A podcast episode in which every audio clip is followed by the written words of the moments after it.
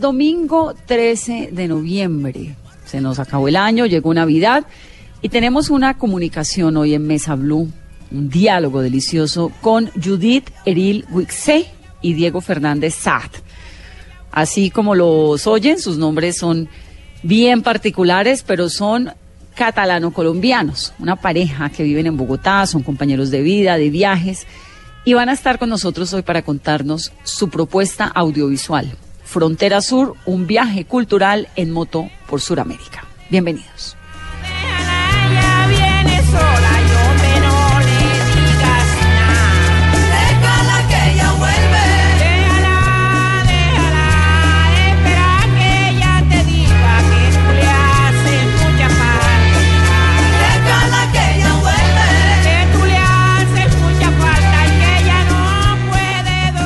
¿Cuál es la historia de ustedes? Hola Vanessa, buenas tardes y buenas tardes a todos los oyentes. Eh, sí, pues somos una pareja catalano-colombiana que decidió eh, renunciar, decidió eh, cambiar, digamos, el estilo de vida que llevábamos y ahora, bueno, vivimos de esto, vivimos de la aventura, vivimos de, de, de hacer un viaje un recorrido por todo Sudamérica, vamos a pasar por varios países y, y es, digamos, cómo se cumplen los sueños. Sí. Eso es, eso es lo que nos gusta de todo este proyecto. Y ese nombre de Judith Eril Wixé, ¿cómo se pronuncia eso? ¿Así? Hola, ¿Cómo- a primero. ¿cómo, ¿cómo le decimos? Judith Eril. Sí, es bien complicado. Lo que pasa es que yo soy catalana y mi nombre es bien catalán. Entonces se pronuncia Judith Eril Guichet, lo cual es bastante complicado tanto aquí como en Para España. todos, para mí todo también. el mundo. Pero ¿cómo le vamos a hacer en el programa? Judith. Judith, sí, Judith, está Judith. perfecto. Listo. ¿Cuántos años tienen? Judith, ¿cuántos tiene? Yo tengo, acabo de cumplir 29 añitos. 29. ¿Y Diego? Yo tengo 32. Y Diego tiene 32. Soy- ¿Y hace cuántos años están juntos? Hace dos años nos conocimos, nos conocimos viajando y es lo que más nos gusta y lo que vamos a seguir haciendo, yo creo que por mucho tiempo. ¿Dónde se conocieron? Nos conocimos en el desierto de la Tatacoa y de hecho fue, yo llegué a Colombia hace justo dos años y en el primer viaje que me propusieron unos amigos que acaba de conocer, eh, pues resulta que Diego estaba entre ellos y fue, realmente fue muy bonito y la Tatacoa es una, un lugar precioso de Colombia. Entonces fue muy mágico todo y a partir de ahí ya se unieron nuestros caminos y, y hasta hoy. ¿Y Judith qué estaba haciendo en Colombia? Yo vine a trabajar. Yo soy politóloga y trabajo en temas de derechos de las mujeres. Entonces, pues me surgió una oportunidad aquí con Naciones Unidas y no me lo pensé. Y llegué a Colombia solita, pero enseguida empecé a conocer gente y hasta hoy muy feliz. Y entonces estaba simplemente de paseo en Colombia. Pues inicialmente vine por seis meses, lo que pasa que yo no sabía que era para quedarme definitivamente. Lo que pasa que ahí conocí a Diego y bueno, la vida se, se, fue, se fue haciendo también aquí. Pero sí, de momento estamos instalados, no sabemos exactamente qué vamos a hacer después de esta aventura que iniciamos muy pronto y, y vamos a ver dónde nos lleva la vida. Judith, y, y siempre, siempre esa pasión por viajar, desde que llegaste a Colombia, me imagino también Uy, sí. recorriendo el país. Sí, sí, bueno, la pasión es desde que yo soy pequeña, además yo tengo una familia que por suerte me contagió esa pasión desde que yo era muy, muy chiquitita. Mi tía, por ejemplo, se ha recorrido sola todos los países del planeta, es una guerrera y yo crecí también viviendo ese tipo de mujer, ¿no? Y, y ese tipo de, de estilo de vida. Y sí, es una pasión que siempre ha, ha ido conmigo. Cuando llegué a Colombia, lo primero que quise hacer fue descubrir el país. ¿Y ya han hecho viajes así en moto digamos, recorridos largos, porque decidir hacerlo en moto no es, Sí, no es sí, no es la opción más cómoda. No es fácil, pero, pero mira, Julián, que justamente eso es, eso es lo chévere, es ver cómo eh, uno puede realmente viajar de mil maneras, ¿no? Y uno puede viajar, eh, bueno, por, por vía aérea, por vía marítima y terrestre, hay mil opciones también, y una Sí. de esas es la moto. Y lo chévere de la moto también, y, y lo, que nos ha, lo que nos ha unido también con, con todo este proyecto, es que la moto te permite llegar a cualquier lugar. Realmente es muy sencillo y te permite también conocer, digamos, todo ese, toda esa gente y todo ese bagaje cultural eh, que vas pasando, ¿cierto? Que no te permiten otros medios también y es interactuar con la gente, tienes que parar también después de un cierto tiempo.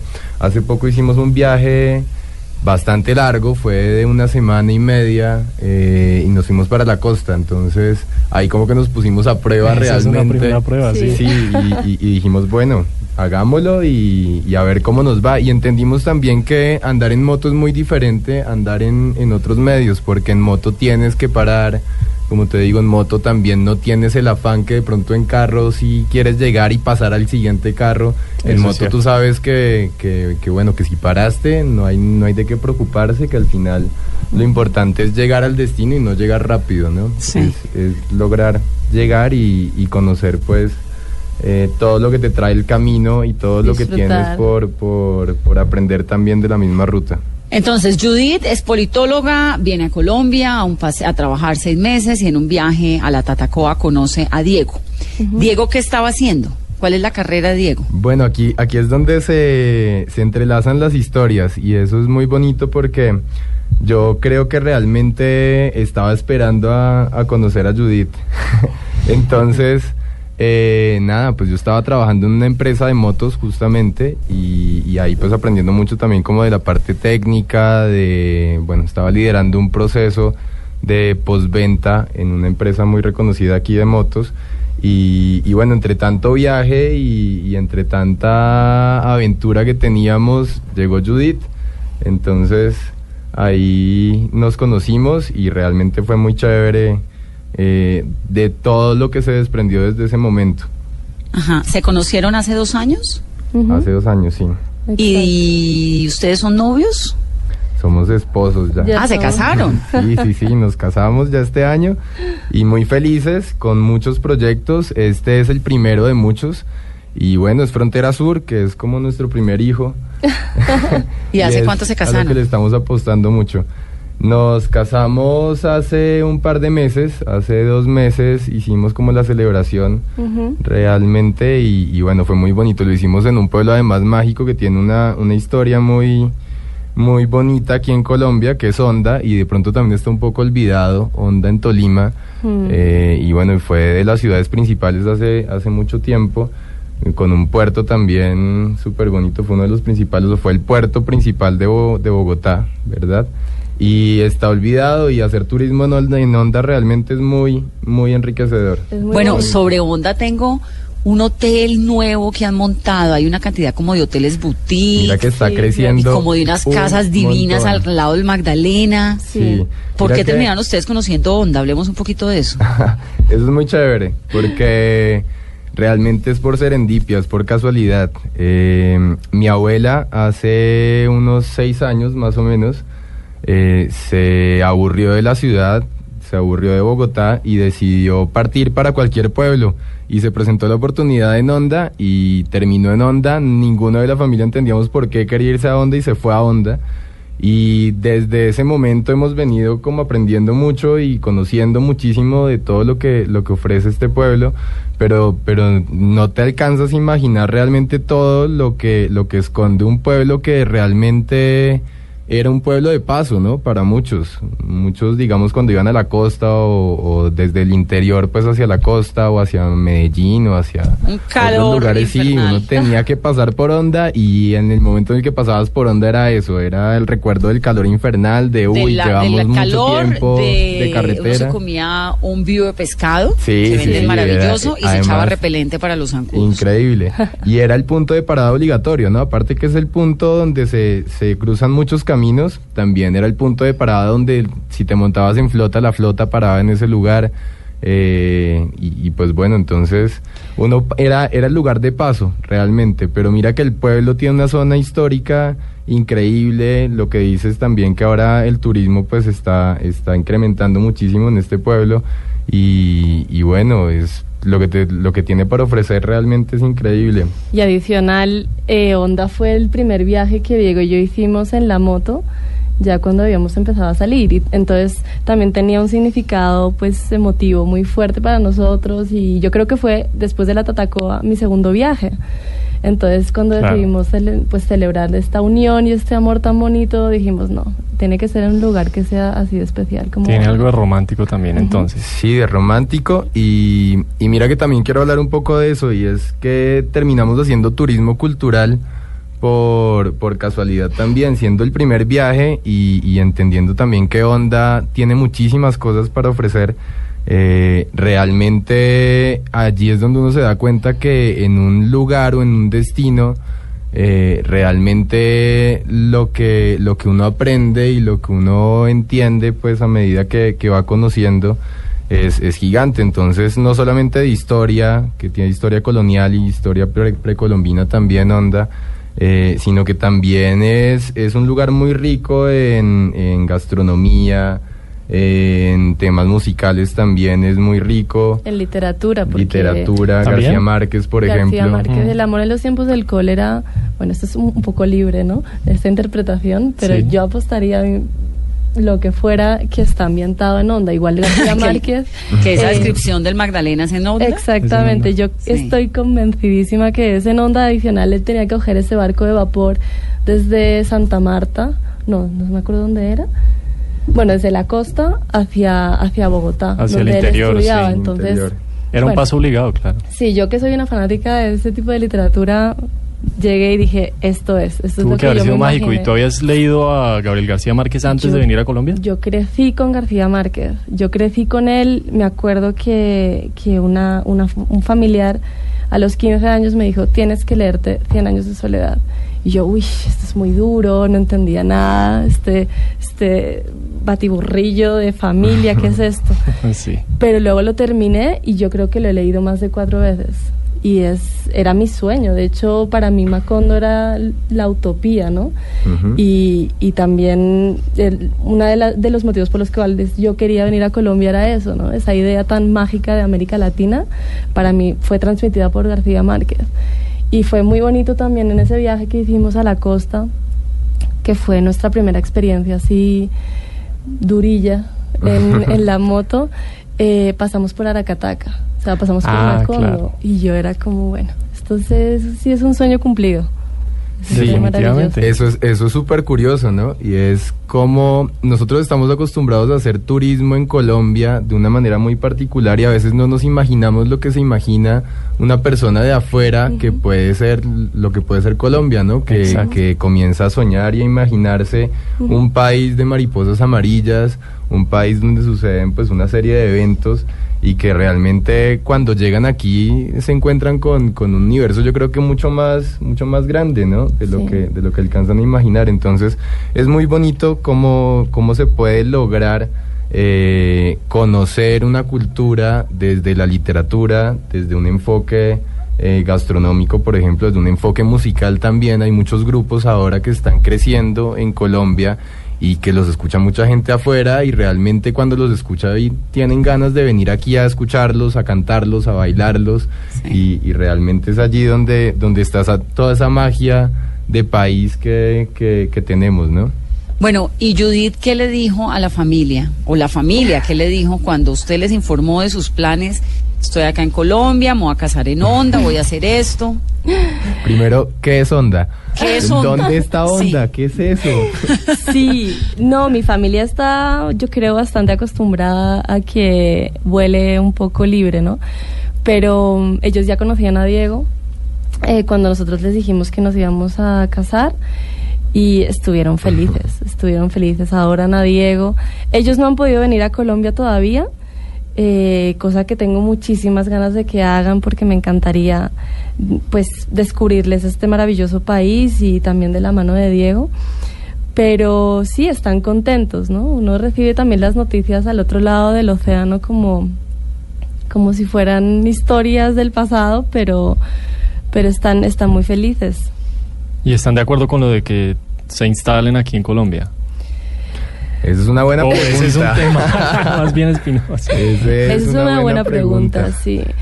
Igual nosotros también, pues, ahora estamos en Colombia, pero no sabemos qué va a pasar eh, después del viaje, no Sí. sabemos qué posibilidades van a surgir, qué... qué Es que eso es... ¿Qué es- direcciones yo vamos a creo tomar? Que, que eso es lo más bonito también de, de, de tomar una decisión como esta, de renunciar a los empleos, de dejarlo todo y de, de comenzar una aventura que inicialmente lo habíamos planeado en tres meses, tres meses en moto y, y cuando vas entendiendo lo que implica viajar tres meses en moto y todo lo que vas a conocer, comienzas a decir, bueno, pero pueden ser cuatro o pueden O ser pueden ser cinco y ya vamos en seis. Bueno, ¿y, quién les financia preguntarse- eso? ¿De qué viven? bueno, esa es otra pregunta también interesante. Eh, y es bueno, cuando los sueños, eh, se, cuando uno busca cumplir los sueños, pues también tiene que haber una planeación, ¿no? Tiene que haber una preparación para ello. Y bueno, llevamos ya bastante ahorrando, entonces los recursos salen de, digamos, de nosotros. Pero también tenemos un apoyo de, de la empresa privada. Estamos y, y cada día nos, nos contactan más también para, para, digamos, conocer del proyecto, para vincularse al proyecto de diferentes maneras. Y pues ahí es como va creciendo también este, este enano, este hijo. Entonces, Pero no me queda claro lo de la financiación, porque yo también quisiera tomarme seis meses Es de vida buenísimo y se y puede montarme hacer. en moto, bueno, Claro en moto sí. no, pero en un carro irme de paseo. Se pero puede ¿quién hacer, se financia puede eso? hacer. ¿Cómo vive uno seis meses de paseo? Pues yo te diría que fundamentalmente han si- ha sido fruto del esfuerzo, básicamente de trabajar duro y, y venir ahorrando más de un año, porque teníamos este plan desde el inicio de que nos conociéramos. Y fundamentalmente eso, luego también pues es Hay- una inversión, es una inversión nuestra de, de todo lo que hemos, de todo nuestro capital, podríamos decir, ¿no? O sea, Sí. es, es básicamente un, una apuesta, todo o nada. Sí, y no solamente ha sido nuestra, sino también, como te decía, algunas empresas privadas que se quieren vincular, por ejemplo, al proyecto y nos dicen, bueno, pero, por ejemplo, toda la implementación, todos los accesorios para la moto, eh, la indumentaria también para el motociclista, la protección, todo eso, pues también tiene un costo y a veces es elevado. Y, y lo que hacemos también eh, vinculando a las empresas es, es que ellos, digamos, nos dan eh, eso, nos pueden dar la protección, nos pueden dar los accesorios de la moto, los hoteles también, algunos pues... eh, el, el hotel que digamos quiera participar también con el proyecto puede tener eh, un digamos un espacio también en la página y, y la idea es también dar a conocer pues estos destinos dar a conocer estas empresas eh, y a nosotros nos ayudan muchísimo. También ahora a nivel mundial hay, hay algo muy importante que es el crowdfunding ¿cierto? Que es la microfinanciación Así por es, sí. parte de, de todo el mundo y uno no se imagina la cantidad de proyectos que están en, en línea y a veces hay proyectos de me quiero ir hasta la Patagonia en, no sé, en, patines. triciclo, sí.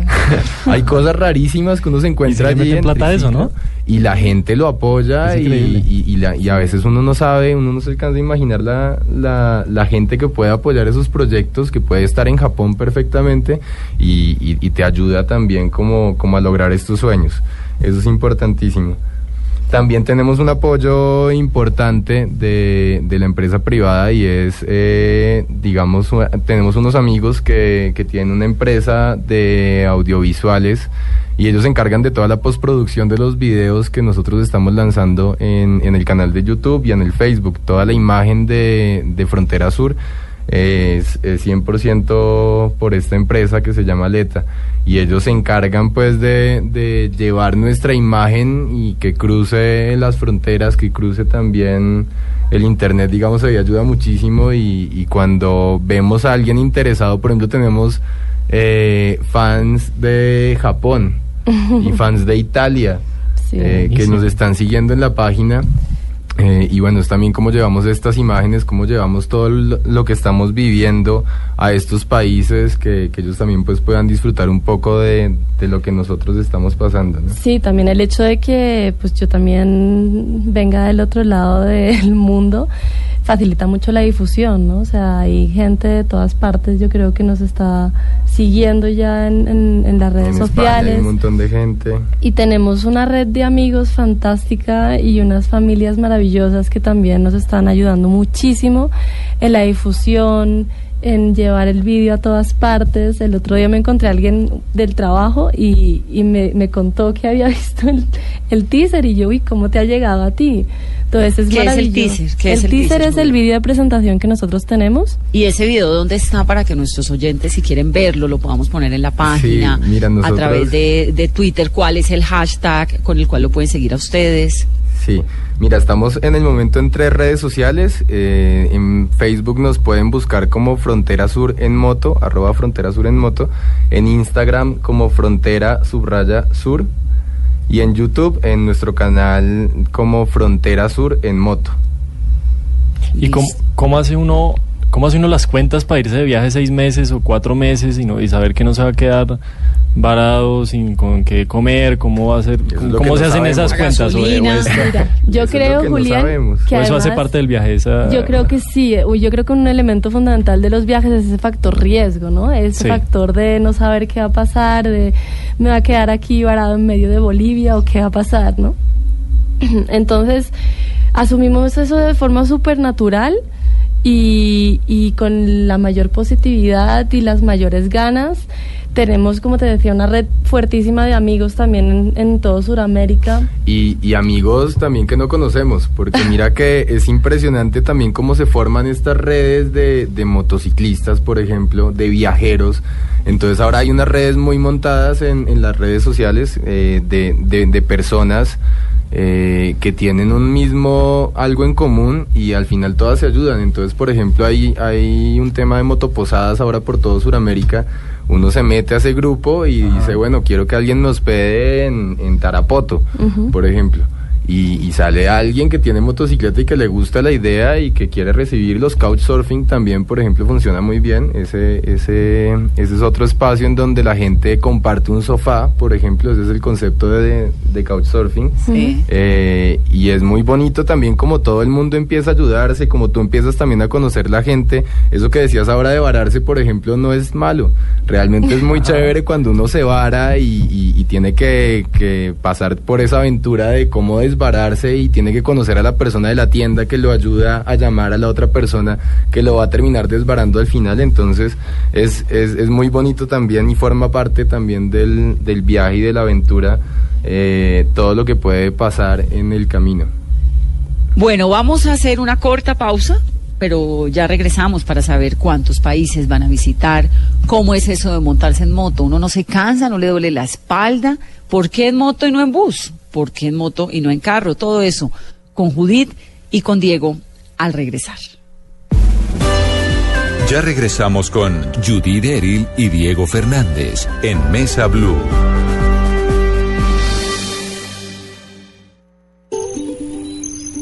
Mi mamá me enseñó a mezclar disciplina y esfuerzo para salir adelante, que había que practicar y practicar hasta que las cosas salieran bien. Me enseñó que todos somos iguales y a seguir cuando las cosas no salen como uno espera, y que aunque uno sea suave por dentro, a veces hay que ser fuerte por fuera. Este es un homenaje de Superarepa para todas las mujeres que se esfuerzan día a día para ser unas supermamás. Superarepa, la harina para arepas de las supermamás. Otro producto de Organización Solarte. Ningún hincha merece perderse un partido. Vive las eliminatorias Rusia 2018 en directo desde cualquier dispositivo con Caracol Play. Adquiérelo en www.caracolplay.com. Leonardo DiCaprio dejó la actuación para interpretar el papel de su vida. Especiales Caracol presenta a uno de los actores más reconocidos del mundo, junto a los más influyentes líderes mundiales, en una premier que alerta sobre una catástrofe mundial.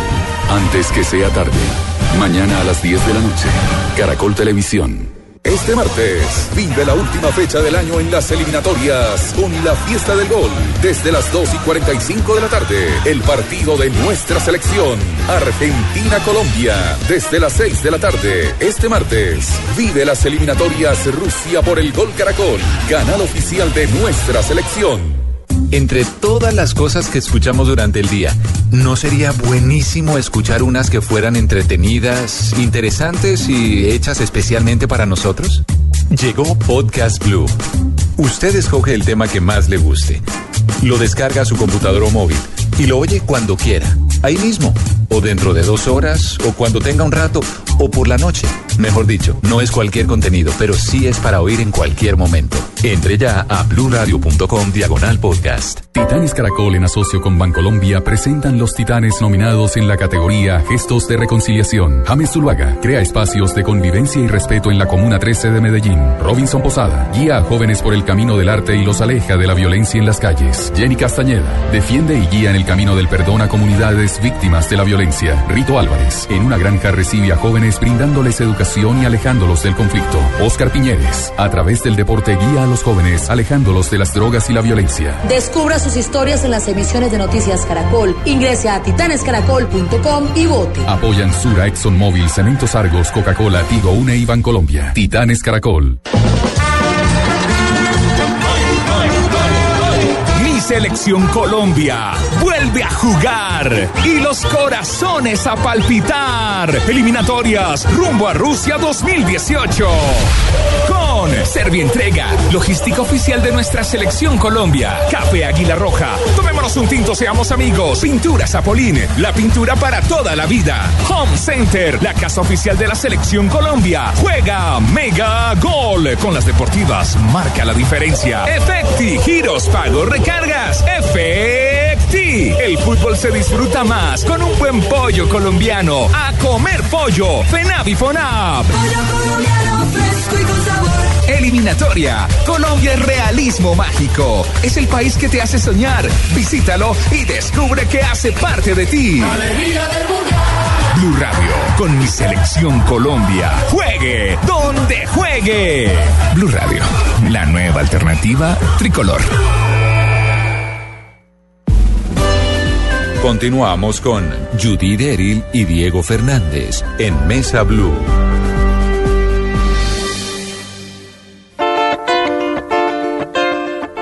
Somos Diego y Judith, catalana y colombiano, mediterráneo y montañero. Este es nuestro proyecto de viaje y de vida, una ruta por Sudamérica en nuestra moto, Celia la Negra. Frontera Sur es nuestro proyecto, con el cual queremos recorrer en nuestra moto todo el continente. Iniciaremos la ruta en Bogotá, bajando hacia Ecuador, Perú, Bolivia, Chile y Argentina. Subir por la costa de Brasil hasta llegar al río Amazonas, donde tomaremos un barco que nos llevará de regreso a Colombia. Judith, Judith o Judith, no he podido con el nombre. Es que ese nombre Sí, es bien complicado. Catalán. ¿no? catalán, está Catalán, complicado. Exacto. Aquí todo el Judith mundo me-. Es como quiera realmente. por Sí, al final me llaman de todo. Entonces yo asumí que en Colombia me llaman Judith, pero en realidad es Judith. Judith y Sí, Diego. y Bueno, Judith y Diego nos están contando en esta conversación dominical sobre su proyecto Frontera Sur, que es un viaje cultural en moto por Sudamérica. ¿Cómo es el trayecto? ¿Qué es lo que van a hacer? Bueno, pues el trayecto inicia en Bogotá y de allá vamos a bajar hasta Popayán. De Popayán ya vamos a ir a la frontera con Ecuador y vamos a realizar, bueno, sería un poco complicado, ¿no? Eternizarme en todos los pueblitos, pero básicamente vamos a cruzar Ecuador por su, por el centro hasta Cuenca y luego bordear la costa peruana, meternos hacia el Machu Picchu, pasar a Bolivia, Salar de Uyuni, la reserva que hay al sur de Bolivia. Luego pasaríamos a Chile y la idea Argentina, sería, Chile, exacto, Ujú. la idea sería eh, pues combinar el norte de Argentina y el norte de Chile porque pues el, el desierto de Atacama nos llama muchísimo la atención, pero así también la ruta vinícola argentina que creemos que es súper interesante y después de allá ya iríamos a Santiago de Chile y bajaríamos a la zona vinícola de Chile y de allá cruzaríamos toda la Pampa hasta Buenos Aires, luego pasaríamos por Iguazú. Yo creo que vamos a entrar a Uruguay, Uruguay, sí o sí. yo también creo que no lo podemos perder. Y Ay, luego, ese paseo está maravilloso. y luego mi parte favorita del viaje que es eh, recorrer toda la costa brasileña hasta Belém y luego coger un barco que nos lleve por todo el Amazonas. Increíble. hasta, hasta Leticia. Bueno, hay una Sí. parte que yo creo que se están saltando y perdón que me metan en el itinerario. Eh, la costa sur de Perú es maravillosa. Nazca, las Islas Ballestas. Sí, sí. ¿Eso lo tienen contado o no? Eso está, estamos ahí ultimando los detalles. Yo creo que Nazca es un, un imprescindible. Entonces de pronto haríamos como un poquito la vuelta a Nazca. Porque les tocaría bajar Exacto. y volver a bajar a Pisco, Nazca, Nazca, las Ballestas y volver a subir para irse a Machu Picchu. Exacto. Y de- digamos de Lima a Machu Picchu se van en qué? A Cusco sería, De ¿no? Lima Vamos- a Cusco en moto. Vamos En hasta moto. y Aguascalientes, desde, ¿no? y desde Sí. Cusco ya hasta Machu Picchu hay diferentes maneras de Sí, entrar a ese Machu sí Picchu. puede ser ¿no? tren, bus, lo que sea. Exacto. Pero ese trayecto sí. de Lima a Aguascalientes, a Cusco es duro. Sí. Y el de Cusco a Sí. Aguascalientes también hay, es duro. hay varios tramos que son súper duros. Mira que atravesando también el, el desierto de Perú nos han contado que los vientos son súper fuertes, Durísimos. que los mismos camiones cuando pasan hacen que la moto se mueva. Entonces hay trayectos, hay tramos fuertes. Y al final pues es que son ocho países, ¿no? Incluido Colombia. Es que Son ese cruce de los Andes allí de, de Lima, se los digo porque yo lo hice, y de Sí. Lima, a- no en moto obviamente, de Lima a Cusco. pues, Deberías, un- deberías probarlo después. de- es agreste, es helado, sube uno a un páramo altísimo, Cusco pues es altísimo, ese tramo es duro. Y el otro es el de, llegan entonces a Santiago de Chile, hacen la zona vinícola, que eso es Valparaíso, toda esa zona abajo, pero no van a bajar a Puerto Montt y Puerto Varas para hacer el cruce de lagos a, a Argentina. Nos encantaría. Nos encantaría, pero fuim- tuvimos que ser muy realistas en la ruta porque pues también el, tem- el tiempo apremia y, y- y hacer el, el- el, pues la Tierra del Fuego era nuestro sueño, llegar hasta Ushuaia, Sí. pero mm, tuvimos la suerte de conocer a mucha gente que había hecho esta ruta también y nos recomendaron que de pronto sería interesante hacer específicamente la Tierra del Fuego en alguna otra ocasión más adelante, pero que hacer todo ese vueltota sí era bien intenso y Se les tuvimos- extiende un mes más. Exacto. Sí, y, pero, pero aquí hay algo muy claro eh, y algo totalmente definido y es que nada está escrito. Cierto. Entonces, una cosa puede ser lo que planeas eh, y una cosa muy diferente, y le digo esto a todos los radioyentes también, es, es que realmente cuando uno se anima a tomar este tipo de decisiones y hacer este tipo de viajes, puede planearlo mucho y establecer una ruta, pero puede que en la mitad digas, bueno, yo me... Y, ¿Y por qué no nos desviamos a, a Uruguay, por ejemplo, que decíamos que no lo contemplábamos ahora y- es muy probable que, que pasemos por Uruguay? Entonces al final, mira que toda esta ruta también y en la medida que uno vaya andando y vaya preguntándole a la gente y la misma gente te va diciendo, vale la pena, no vale la pena, eh, la carretera está buena, no está buena, lo El hacen clima. fácil, el clima. clima. Entonces en la medida también que vayamos viendo la oportunidad, puede que nos desviemos y puede también que, que salgan sorpresas y que nos encontremos muchas cosas. Por eso es tan chévere también eh, seguir los viajes de, de otras personas y, y la gente también que nos va a seguir a nosotros también entender qué aventuras y qué cambios también se van dando en todo este en todo este recorrido, ¿no? ¿Y ustedes tienen, tienen referentes de viajes por Sudamérica o viajeros que lo hayan hecho? Porque es- hay muchas historias, pero ¿tienen referentes particulares? Eso, eso es ¿Algún súper bonito porque mira que, que hay mucha gente viajando y ahora eh, con, con las redes pues hay muchísima gente compartiendo sus viajes también Sí. y encuentras desde el que se va con la con el celular de que toma malas fotos y se toma las fotos en los lugares más recónditos y tú lo sigues también eh, hasta el que encuentras que se va con toda la producción atrás con el dron con con, con todo Con un entonces, equipo con muy, un equipo sí, muy bueno. muy entonces es muy chévere también seguir a estos viajeros y de referentes hay muchísimos. Hay muchísimos que lo hacen en bicicleta que lo hacen en moto que no solamente lo hacen en Sudamérica que lo hacen por todo el mundo. Estamos Sí. siguiendo también eh, ahora por ejemplo hay viajeros también que se van con un perrito que encuentran en la calle y entonces también muestran toda la, la historia del, del, del acompañante eh, a lo largo del, del viaje. Entonces es muy chévere, lo hacen en carro, en moto, en bicicleta, en patines, trotando. Hay gente que lo hace trotando, eso es impresionante. Sí, hay, hay mucha gente que En tiene bus. iniciativas muy bonitas y yo a mí me quedó, yo no recuerdo el nombre de ese señor, qué pena, pero me quedó grabado ese, ese chico que hacía, creo, la misma ruta que nosotros, pero con su mamá. Con la mamá. Con la mamá, Ah, era una sí. señora En moto se iba abuelita. él en moto y la mamá se iba atrás. Eso era, a mí me marcó mucho. Y La, la señora, señora- atrás en la moto. La Sí, señora atrás y la en la señora moto. de edad y, y- y, pues can- con, con el pelo blanco y todo que tú ves Una en las fotos y dices, guay, en serio esta señora se, se animó a irse con el hijo en moto. Me Y lo que tienen para contar yo creo que muchísimo. Sí, ese, esa chévere. experiencia a mí me pareció muy bonita y me encantó ese espíritu de esa señora con su edad arrancándose con el hijo. Tremendo. Y uno la ve en las fotos con la banderita y ondeándola y chévere. Y hace poco veía uno, una familia entera.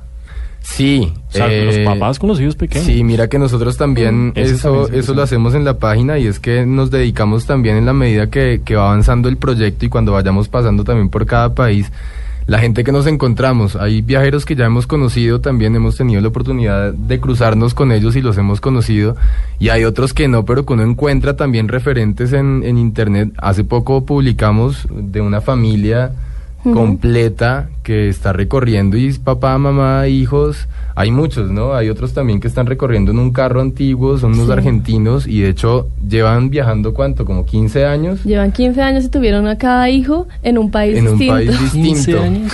Sí, y ellos se, se autosustentan a través de conferencias, de Sí. libros, de cómo, cómo tener este Y- tipo de vida. Y ahí es donde te das cuenta que es posible, que realmente eh, el- es la decisión, es que tomes la decisión y que y se lo digo a todos los oyentes también. Total, sí. Y es que se animen también si tienen un sueño a cumplirlo, que hay mil maneras de hacerlo. Bueno, ¿cómo es la indumentaria de la moto? ¿Qué tipo de moto es? ¿Qué llevan ustedes allí? Que además Mira. se llama- tiene nombre, ¿no? Sí. Eh, tiene, nombre. nuestra moto se llama Celia la Negra. Tiene Celia mucha personalidad, Celia. Celia es una negra grande y hermosa y, y- y bueno, se la confiamos toda también, entonces es muy chévere porque es, es una motocicleta grande de 650 centímetros cúbicos, o sea, es, es, es importante, tiene un motor muy bueno, es cómoda, pero, pero el mensaje no es que es- tienes que tener la motocicleta más grande con el mejor cilindraje, con las mejores características, autonomía, bueno, etcétera.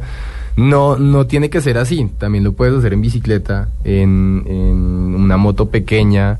La nuestra, pues, es, es afortunadamente, digamos, tiene, es cómoda, tiene unas características también de, de autonomía. Por ejemplo, nos han dicho que hay lugares en donde no se consigue una gasolinera en muchos kilómetros.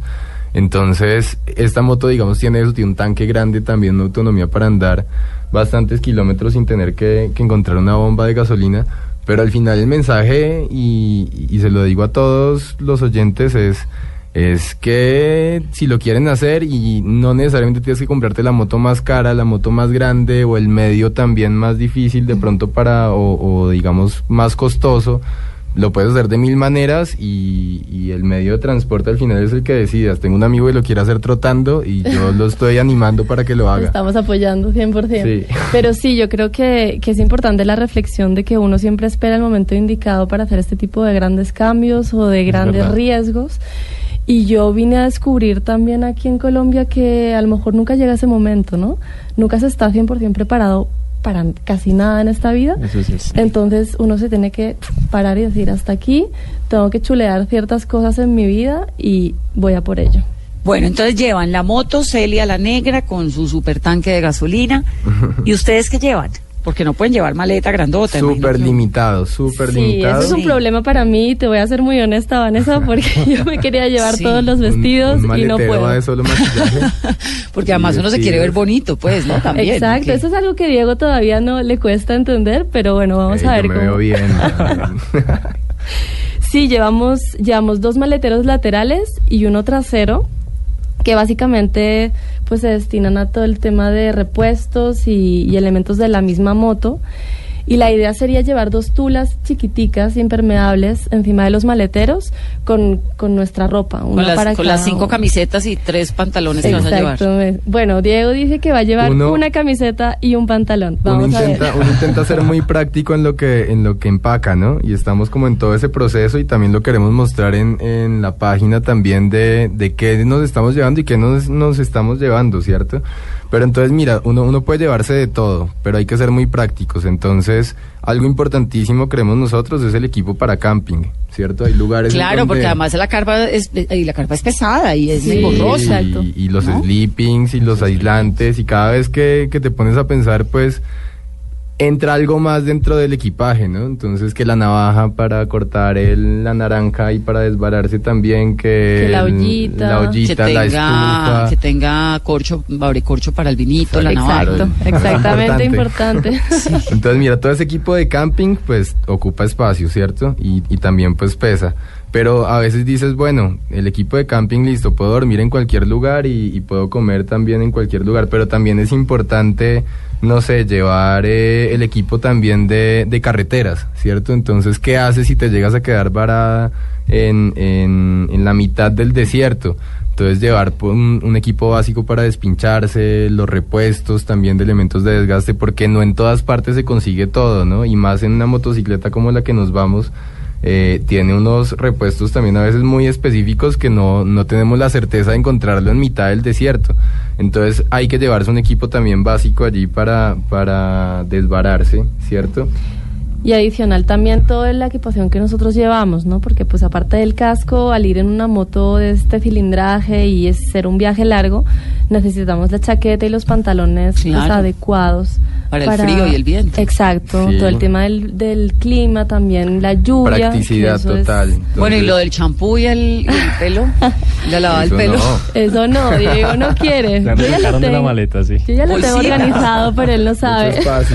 O bolsitas de, de bolsitas de esas que vienen champú, Sí, bolsita y uno sí, va comprando final. en los pueblitos uno y luego Exacto, hay muchas cosas que uno puede encontrar también en el camino y en los mismos lugares donde uno se queda, pues puede encontrarlos. Sí, la Sí, o, compra por ahí una camisita y se la pone. uno. Exacto. Yo hice un viaje larguísimo en la- a la India hace muchos, muchos, muchos Uy, años. divino. Uy, qué Y era así, backpack, lo que cabía, que no cabía nada. Creo que me puse el mismo pantalón como durante un mes y por ahí me compraba una camiseta de algodón nueva y me la ponía un tiempito y luego compraba otra y bueno. Y en Sí. Nepal igual, porque ¿quién va a subir el, el Everest? El, el Everest no, pero el- las montañas del Himalaya, porque yo hice una escalada a la Napurna, que era una, pues una de las monta- la sexta montaña más alta del mundo. ¿Y quién iba a subir Qué cargando chévere. un backpack? Pues Uy, nadie. no, qué Entonces nota de viaje.